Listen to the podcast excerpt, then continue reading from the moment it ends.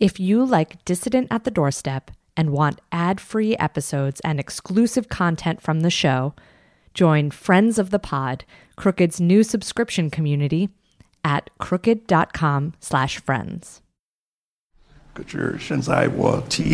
I'm going to ask him the first question, which is he's already been here almost five months. And what does he think about all this? This is Jerry Cohen introducing Guangcheng in early October 2012, just weeks after the drama in Washington, D.C. The talk proceeded without a hitch. Guangcheng thanked NYU for the opportunity to study there, and then he talked about his plans for studying the law. 我在这儿呢，主要是在研究这有机会呢研究这个法律问题、法治问题。 If you were in the audience, you wouldn't have a clue how bad things had gotten over the past few months. That Guangcheng had been growing tired of Jerry's guidance.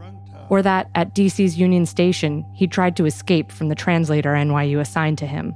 None of this was evident that day.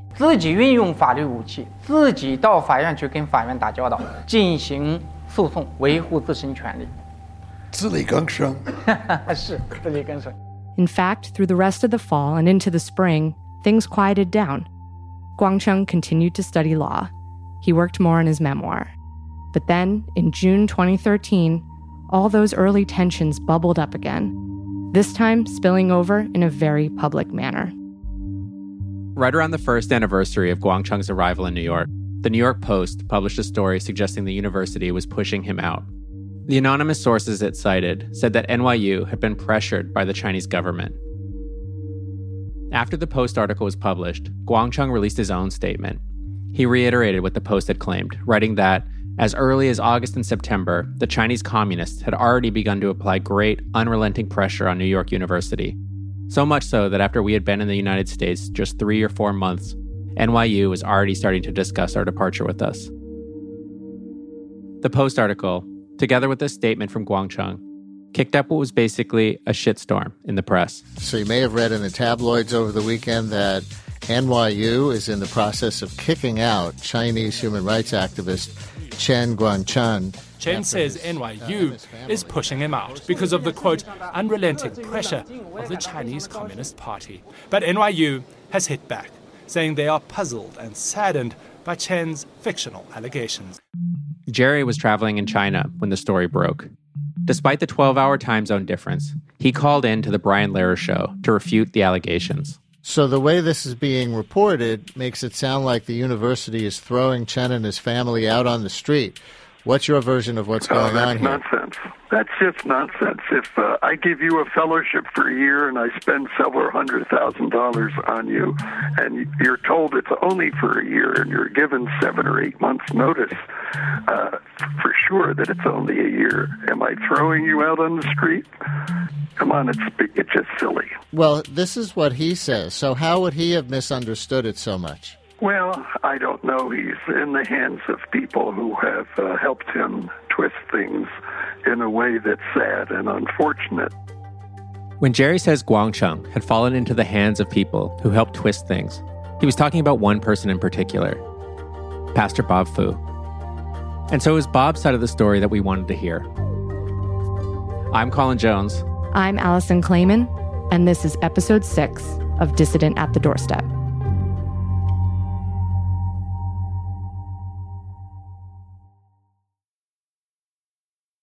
When Guangcheng arrived in the US, he was brought into a whole ecosystem of American liberals. While he was hosted at NYU, he was funded by George Soros, looked out for by Jerry, and celebrated by Hollywood celebrities and major human rights organizations. Nowadays, 10 years later, Guangcheng is no longer on speaking terms with almost any of these people, and his livelihood and his social world are almost entirely provided by conservatives. Good to see you again. A lot of how Guangcheng got from one place to the other has to do with this place, Midland, Texas, home base to Bob Fu for the past 20 years, and the site of his nonprofit, China Aid. Our little Thank you so much. Thank you. humble office. The building China Aid is housed in isn't much to look at. It's a one story brick house painted a pale yellow color, sitting just off a fairly major road. But once you're through the door, you can see immediately that this office and Bob himself are incredibly well connected. The walls of the foyer are covered in clippings of Bob in the local paper. Next to these are the front page of the Wall Street Journal with Bob and Congressman Chris Smith. There's another picture of Bob with the Dalai Lama and a recent snapshot from China Aid's 20th anniversary gala, where both Ted Cruz and Lieutenant Governor Dan Patrick showed up. And then there are these two paintings in the corner, both portraits of Bob. Uh, Jonathan has introduced you the ugly version of Bob Fu, the beautified version of Bob Fu. Both paintings were done by George W. Bush. In the first painting, the one Bob calls the ugly version, our former president has captured Bob's likeness. But it also sort of looks like Bob's face is melting off. So Bush tried again. So I think he um, painted this first and maybe regretted it and uh, said, okay, Bob, maybe this is not the most satisfactory version. Said, Taking all this in, you can see why Jerry might have thought that Bob's overtures to Guangcheng were politically motivated. The way Bob sees it, though, NYU was the source of the real conspiracy. In early summer 2013, he got a distressed call from Guangcheng. He said, Well, I'm facing a homeless situation. NYU issued an ultimatum. By this day, you have to get out. According to Bob, Guangcheng's entire fellowship at NYU had been made possible by a corrupt bargain worked out between the CCP, the Obama administration, and the university.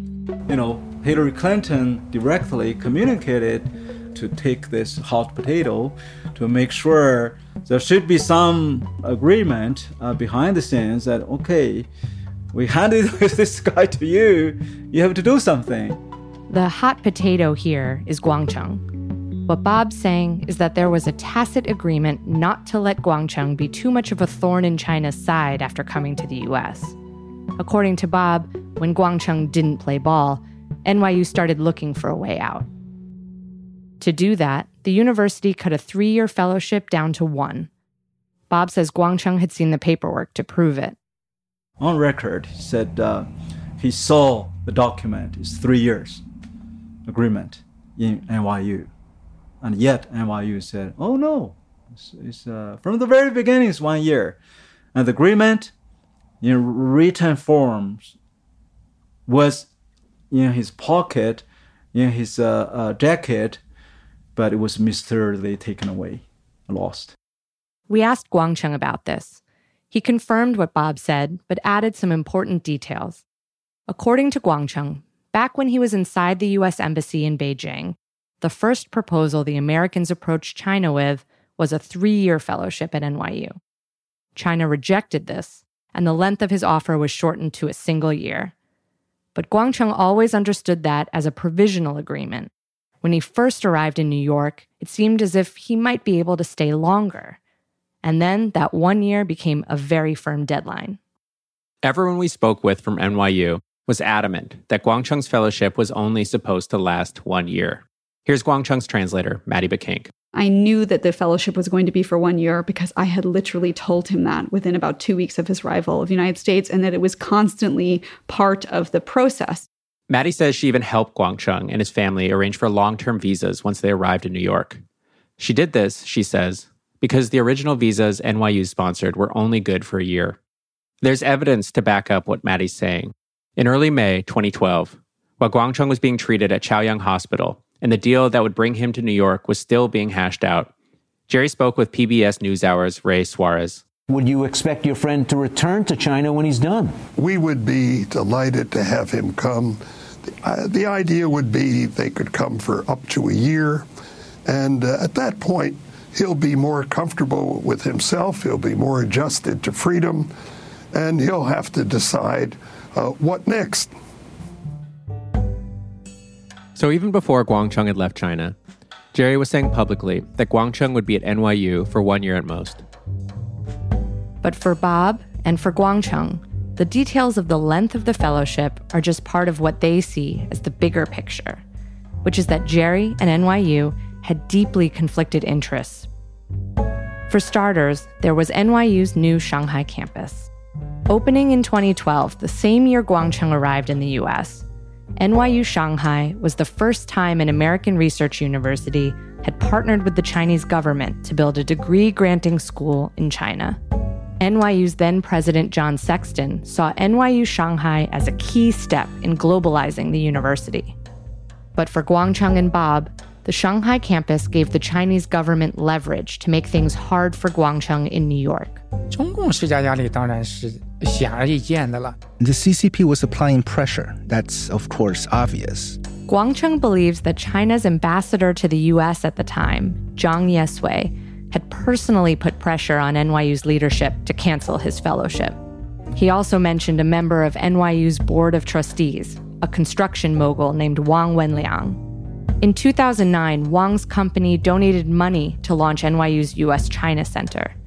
Then, in the spring of 2012, right as the deal to host Guangcheng was being finalized, Wang pledged another $25 million to the university. Guangcheng claims this money was an indirect payment from the CCP to NYU, essentially a bribe to convince the university to cut ties with Guangcheng. How could it have been a personal donation? Look at how Wang Wenliang exploits his workers, how he exploits those who work for him. Is he a generous man? Could he donate so much money all at once? The basic premise that Guangcheng and Bob are arguing is correct. NYU, like many American universities, is heavily reliant on private donors. Unlike most other universities, it has a direct relationship with the Chinese government. These interests shape the university's policies. But Bob and Guangcheng claim something more specific happened that NYU had kicked out Guangcheng due to Chinese pressure. So I asked Bob how such a pressure campaign would actually work, just on a practical level. Do you think it uh, so uh, was it you think pressure on like John Sexton the then president of NYU over N- NYU Shanghai, or do you think it was at a government level? I have no uh, direct evidence, um, but you know we can only tell from the precedents, from the uh, what the patterns of Communist Party's behavior. Uh, there's no surprise. Uh, China holds some cards, right? In other words, Bob doesn't need proof that the CCP used its power to pressure NYU. It's enough to know that the CCP had tried to influence American universities before. And in NYU's case, it had the ability to do so. The university is fundamentally conflicted. And for Bob and Guangcheng, I think that means it's fundamentally corrupt. But this is all just the start of making a case for what Bob and Guangcheng claimed happened. It doesn't demonstrate anything more than plausibility. We know of no evidence that NYU decided to end Guangcheng's fellowship prematurely, We've also seen no evidence that the university's interests in China affected any decisions it made concerning Guangcheng. We made several attempts to schedule an interview with someone from NYU, but they failed to follow up on our requests. What was certain was that Guangcheng's public statement and the press that followed it transformed the relationship between NYU and Bob. While it had never been great exactly, after that spring, the knives came out. Jerry was quoted and accusing my wife as a dirty spy, uh, or you know, uh, tried to spy Chen Guangcheng. When Bob's wife Heidi first met with Guangcheng just after he'd arrived in the U.S., she'd gifted him an iPad. NYU staff later scanned the device to make sure it was safe. And when they did that, they discovered software on it that would allow someone to track Guangcheng's movements and communications. NYU kept the iPad and then sat on these findings for almost a year.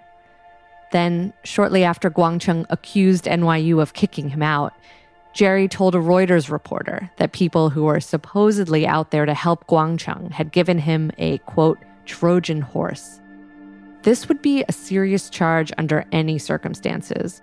But within the community of Chinese exiles, where double agents and informants are a constant concern, it had an especially sharp edge and it turned out to be false. I was glad that NYU vice president later on apologized, and we, we kind of reached uh, what do you call the legal term, basically. Uh, um, settlement. Yeah, settlement.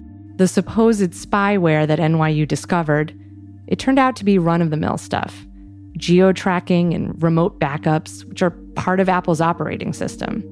NYU and Jerry jointly issued a public retraction saying they had misunderstood the technology. Things were a mess, and Guangcheng still needed a place to go next. That's after the break. While the dispute between Guangcheng and NYU played out in public through the summer of 2013, behind the scenes, Jerry continued to use his connections to try to help Guangcheng find a new academic home. It was around that time that Martin Flaherty says he got a call from someone at the State Department. Martin is a professor of international human rights at Fordham Law School. I think my initial approach was by uh, Mike Posner, who at the time was Assistant Secretary of State for uh, um, Democracy, Human Rights, and Labor at the State Department. And so Mike approached me and said that uh, Chen's time at NYU was coming to a close and that he needed, you know, another institutional home. Martin is also the co-director of Fordham's Leitner Center, which focuses on human rights law. It was there, Martin says, that Mike Posner thought Guangcheng could land. We reached out to Mike for comment. He did not respond. And I said immediately, absolutely, we would love to host him. We thought it would be, to speak selfishly, really good for our program, you know, to have one of the most prominent human rights advocates with us. The one caveat I told Mike was we didn't have any money. When Guangcheng said the Obama administration was trying to sabotage his NYU fellowship, I was skeptical that anyone over there was still thinking about him. So I was surprised to learn that not only was Mike Posner, a high ranking State Department official, thinking about Guangcheng, he was trying to help Guangcheng line up a new gig. To fund the position, Jerry tapped a man named Andrew Duncan, a private equity exec turned human rights advocate, film producer, and major China critic. Andrew Duncan was willing to sponsor this, and he had put up, or was willing, to, he committed $900,000 for three year total. 300 a year, 250. Can you imagine that for Chung? An income of 250 and 50 a year for his assistant. And so Martin and his co director at the Leitner Center started getting the paperwork together. And then um, one day, out of the blue, um, I recall getting an email essentially saying that the law school cannot host Chen Guangcheng um, because of concerns expressed by the dean of the business school that this would adversely impact applications from China. And so uh, we had to tell him that the deal was off. The email was from Fordham's president, Father Joseph McShane. It was almost exactly the kind of scenario that Guangcheng and Bob believed happened at NYU. A major university refusing Guangcheng a position there because of its financial ties to China. Except for what happened next. After being told that Guangcheng couldn't come to Fordham, Martin says his colleague fired back with a blistering email that started with Dear Father McShane, you should be ashamed of yourself. And basically said, You are throwing under the bus one of the most prominent human rights activists in the world. And oh, by the way, one of the issues that this person who you are rejecting was involved with was fighting forced abortions in China. That mattered to Fordham because it's a Jesuit school. Martin's colleague closed by saying that if Father McShane did not reconsider, she would go to the press and to Congress. So within 24 hours, we got a response. And the response was to renege on the reneging. Um, and so it was okay, he can come. With the deal back on, Martin started meeting regularly with Jerry and Guangcheng to work out the transition. They were having these meetings through June 2013 when Guangcheng publicly accused NYU of bowing to Chinese pressure.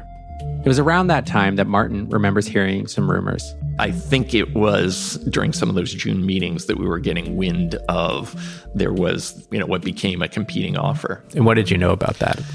Um, what we started to hear was that the offer was uh, a kind of consortium of politically conservative Catholic groups in the United States. Turns out Bob had been busy too. While Jerry was trying to work out a deal for Guangcheng to stay in New York, Bob had been working his own connections. So Guangcheng faced a homeless situation, and uh, he needs an academic kind of setting and uh, institution. So Bob reached out to an old friend. Congressman Smith, who's a Catholic, of course. So he talked to Cardinal Dolan. That's Timothy Dolan, the Archbishop of New York. Then Bob says they brought in another person, a professor at Princeton University named Robert George. Like many Americans, I couldn't help but admire the courage uh, and the fortitude of this uh, blind, largely self educated uh, lawyer uh, exposing the abuses, especially in the area of forced abortion, of the Communist Party in China. Robert is a legal scholar and philosopher. Far and away, his main focus is the United States. Even so, he says he had followed Guangcheng's story in the news, and when he got the call from Bob, he was shocked to hear that Guangcheng would be leaving NYU. What is there not to like about having him on your campus, having him on your staff? If you're poor and you can't afford the extra shekels, because I can understand that. I don't think NYU's poor. Bob suggested to Robert that Guangcheng could be placed at the Witherspoon Institute, the conservative think tank that Robert helped found. So when Bob called me and filled me in a bit more on the details and made it clear that, that NYU wasn't going to budge, well, when I heard all that, I thought, well, I'm not going to leave this hero, this great champion of human rights. We can't leave this guy out in the cold. Meanwhile, Martin was still working on a Fordham deal. He said that he understood Witherspoon as a competitor. During their meetings with Guangcheng, Martin and Jerry brought this up. We started to raise, you know, the, for him, what would have been the pros and cons of going one place rather than the other. Can you kind of explain that conversation? Yeah, well, you know, for us, we thought that as deft and as insightful uh, and as successful he was at navigating human rights work in China, um, he was really knew nothing about the political setting in the United States. Here's where we should say a couple words about the institute that Robert founded, Witherspoon. Witherspoon has deep ties to the conservative wing of American Catholicism, with a president who has served as a national official for Opus Dei, an international Catholic organization with a conservative interpretation of the church's mission.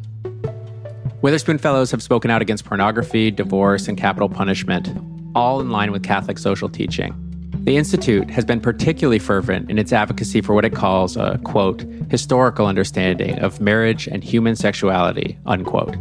In 2012, it funded a kind of nasty study with questionable methodology, which concluded that children whose parents had had same sex relationships were more likely to end up less educated, unemployed, and poor. And of course, Witherspoon is adamantly pro life. Martin worried that if Guangcheng partnered with conservative Catholics, it might limit his influence in what Martin calls the mainstream human rights community. That's going to be Human Rights Watch, Human Rights First. It's going to be the US State Department. It's going to be most of the law school based human rights programs. In that mainstream community, human rights people promoted a fairly broad basket of rights, including reproductive rights and LGBTQ rights. And then there was a right wing side of human rights, which Martin says is primarily concerned with religious freedom and pro life issues.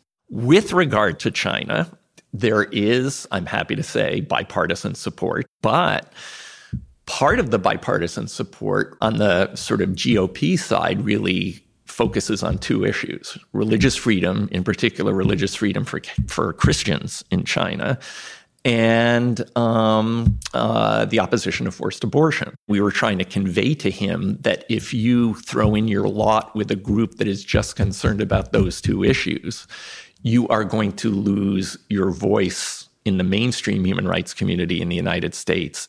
Martin was very direct with Guangcheng. I mean, we actually put it to him. How can you pursue human rights with groups that oppose the human rights of groups like LGBTQ plus people? And that, I think, was my low point in dealing with him. He said, frankly, I don't care. Those aren't really human rights. I don't care about those people. Guangcheng says he does not remember having this conversation with Martin. But when we asked him about his views on gay rights, he told us he didn't want to talk about it. On his Twitter feed, he frequently retweets anti trans stories and messages. Martin told us he thought the reason Witherspoon had any interest in Guangcheng was because of his work against forced abortion in China. Someone we spoke with at NYU made a similar point. When I spoke with Robert George, I laid out their statement for him. You know, this is a pro life, anti abortion, like think tank. and that Guangcheng was anti-abortion enough to be brought here, and and that was the reason. And I'm I'm I just would, would want to know what you have to say to that. Shame on whoever at NYU said that to you. They had every opportunity to keep Guangcheng. For reasons that are simply unfathomable to me, they cut him loose. When we learned about it, we immediately provided him with an institutional home. No conditions. Didn't say what he could or couldn't say about abortion or anything else. Just told him to continue to do the good work you were doing in informing the American people and the broader world public about what is happening in China. And when we did that, people at NYU have the audacity to accuse us of cynicism? That is outrageous. Shame on them.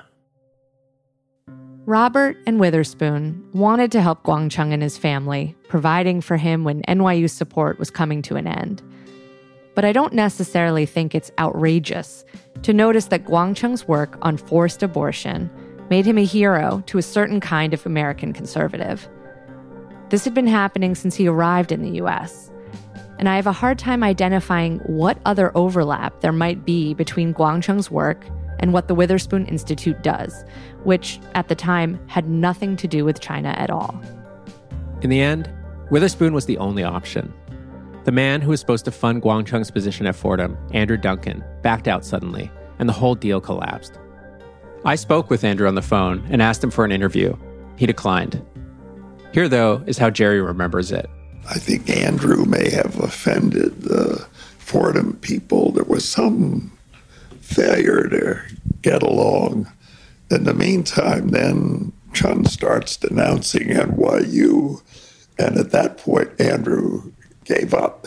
Whether Guangcheng would have decided to go to Fordham or Witherspoon, there was ultimately no real choice.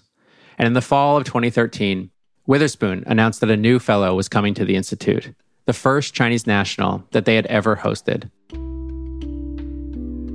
Guangcheng never lived in Princeton. After New York, he and his family moved to the DC area, and he set up an affiliation with the Catholic University of America. Witherspoon helped make the connection and continued to support him financially for a number of years. Even though Guangcheng was now taking conservative money, he continued to heed Jerry Cohen's advice to avoid being branded as a partisan. For example, at the same time he became a Witherspoon Fellow, Guangcheng also accepted a position at the Lantos Foundation for Human Rights and Justice, which is named after the former Democratic Congressman Tom Lantos. In this way, Guangcheng maintained an air of neutrality, staying out of the daily battles of U.S. politics for several years after his departure from NYU. Eventually, though, he would join the fray.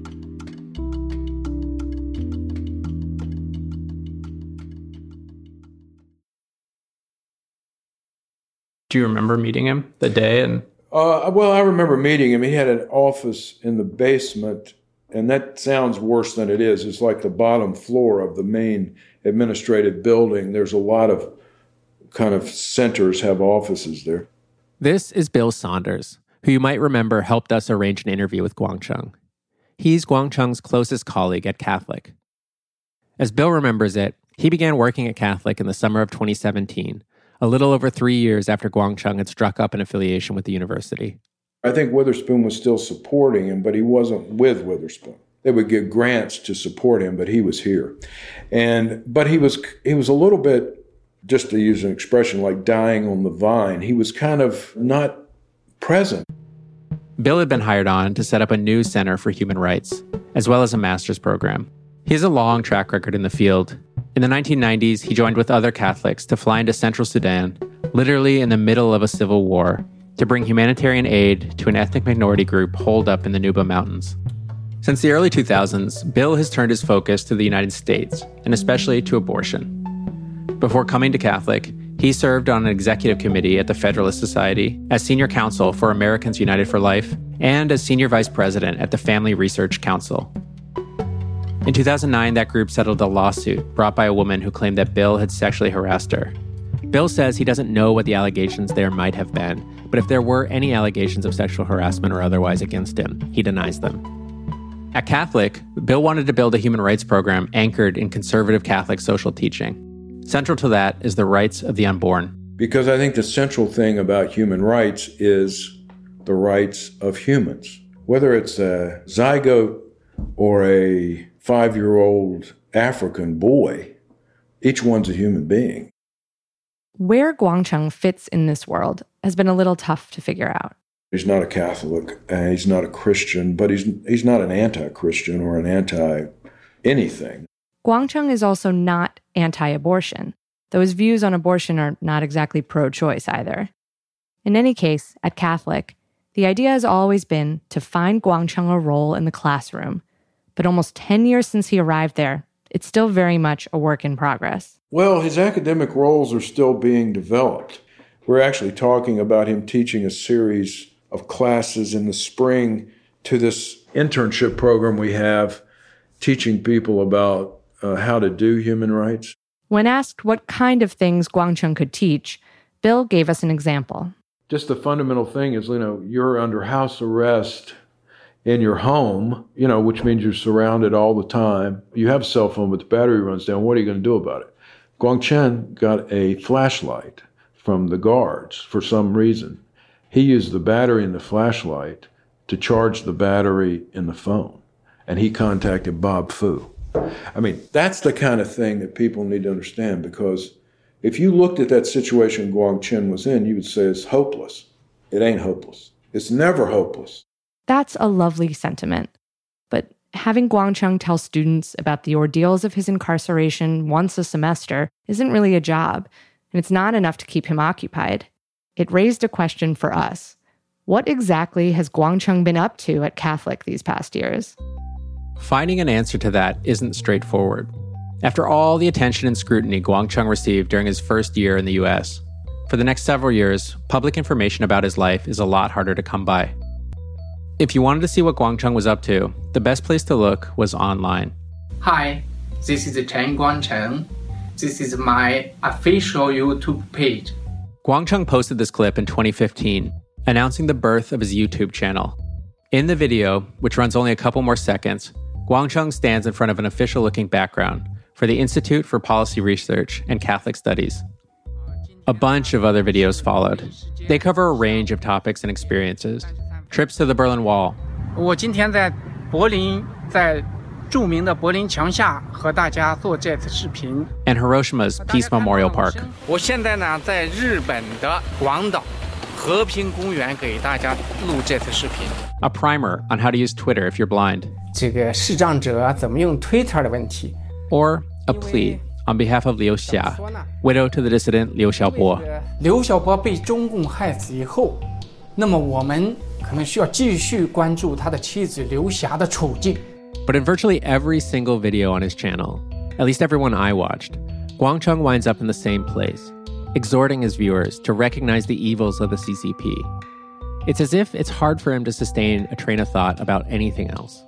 One video from February 14th, 2016 is called Valentine's Day Communism Kills the Human Spirit. 今天是一个非常特别的日子，情人节。This video belongs to a whole genre of Guangcheng videos where he's filmed himself in public space on Catholic University's campus. This makes for some pretty funny contrasts. Like you'll see a pair of monks in Franciscan robes stroll by behind him while he's making a point about how China doesn't have elections. In his Valentine's Day video, Guangcheng is sitting by himself in the middle of what looks like the student center at Catholic. College kids are eating and talking to each other in the near background. On one wall, a flat screen TV is playing news about Michael Flynn leaving the Trump administration. While on the wall directly behind Guangcheng is the Latin phrase, Deus lux mea est, God is my light.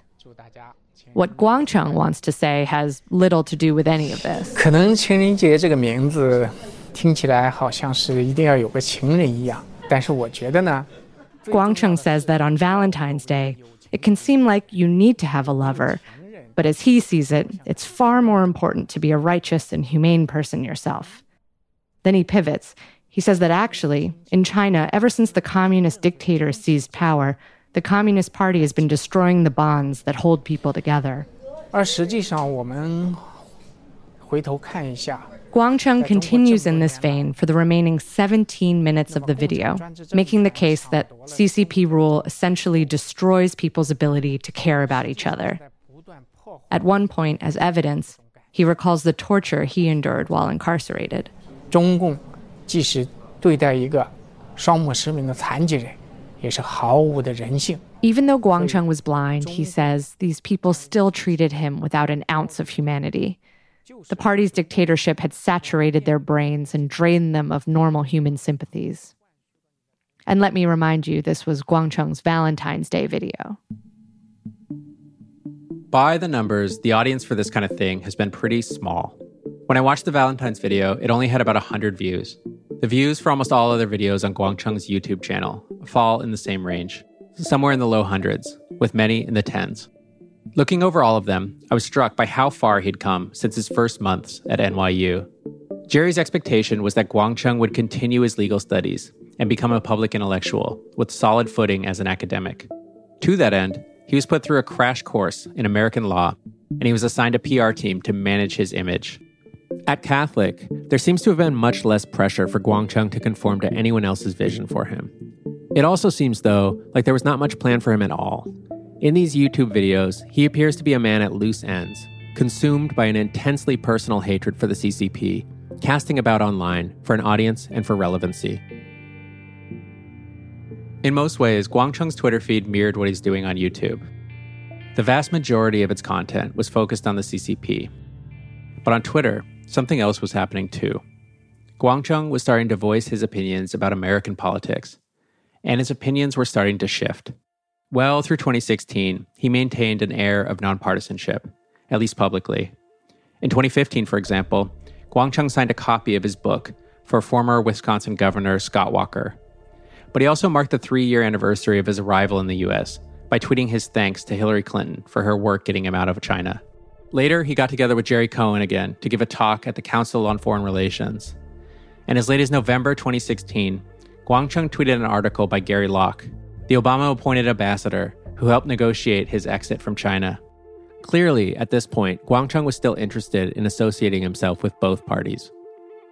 At the same time, it was also clear that Guangcheng was cultivating an interest in one man, Donald Trump. After Trump's election, Guangcheng tweeted an enthusiastic congratulations to the new president. Three exclamation points. Guangcheng was also inspired to make a YouTube video about why America's so called free press got the election so wrong. 美国的主流媒体还能不能代表主流的民意？ Considering the heated emotions of those early weeks after Trump's win, Guangcheng's response was diplomatic. In the same video, he also says the people who were protesting Trump's victory were simply expressing their civil rights. But over the next couple of years, Guangcheng began to express more public support for Trump. He tweeted a long post written by a Chinese expat in the US that was basically an apology for all of Trump's most obscene faults. It concluded Trump is not perfect. Dwelling on his flaws and mistakes is an escape from the big questions of national destiny, war and peace, life and death. That was followed by more tweets, like one praising Trump for taking a hardline approach to Kim Jong un. If you remember, it was when Trump called Kim a sick puppy, and Kim called Trump mentally deranged, and then they both threatened to use nuclear weapons. With these tweets, Guangcheng found himself among a community of like minded compatriots. One of the many weird and surprising things about Trump's presidency was just how many Chinese liberals and democracy activists got excited about him. It was surprising because I had thought this was a group who would be turned off by Trump's racism and xenophobia. Not only that, Trump also didn't seem to care much about their professed values a free press, democracy, rule of law, that kind of thing. But Trump had one big thing going for him. He spent a lot of time talking about China, China, China. I have to have my China. China, China, because China. Initially, Trump's main point was that China had been taking advantage of the US on trade. People say, oh, you don't like China. No, I love them. But their leaders are much smarter than our leaders. But as his presidency progressed, and as the tariffs he placed on Chinese goods gave way to an open trade war, Trump began to portray China as America's number one adversary. And this is when you really began to see Chinese dissidents and former student leaders from Tiananmen Square publicly praising our 45th president. Guangcheng was right there with them. He welcomed Trump's trade war with China. And as Trump's rhetoric grew increasingly hostile, Guangcheng tweeted out videos of Trump's speeches, telling his followers that they were worth a listen. No dictator, no regime, and no nation should underestimate ever American resolve. Two years later, Guangcheng took the stage at the 2020 Republican National Convention.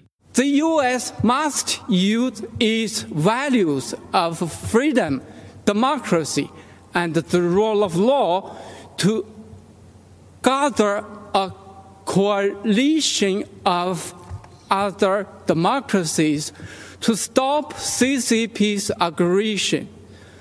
President Trump had led on this, and we need the other countries to join him in this fight, a fight for our future. We need to support, vote, and fight for President Trump for the sake of the world. Thank you.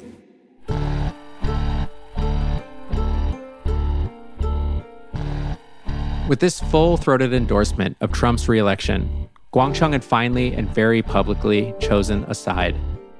In the years since, he's doubled down on this choice. That's next on Dissident at the Doorstep. Dissident at the Doorstep is an original podcast from Crooked Media. Our hosts are Alison Klayman, Yang Yang Chung, and me, Colin Jones. From Crooked Media, our executive producers are Tommy Vitor, Sarah Geismer, and Katie Long, with special thanks to Mary Knopf and Allison Falzetta. Our senior producers are Maria Byrne and Meg Kramer. Mara Walls is our story editor. Our producer is Wudan Yan. Our associate producers are Bowen Wong and Sydney Rapp. Translation by Valerie C., with additional translation by Yangyang Cheng and Richard Ye. Voiceovers by Richard Ye. Our fact checker is Tamika Adams. Sound design and mixing by Hannes Brown. Original score by Alan Izakov. And our podcast art is by John Lee.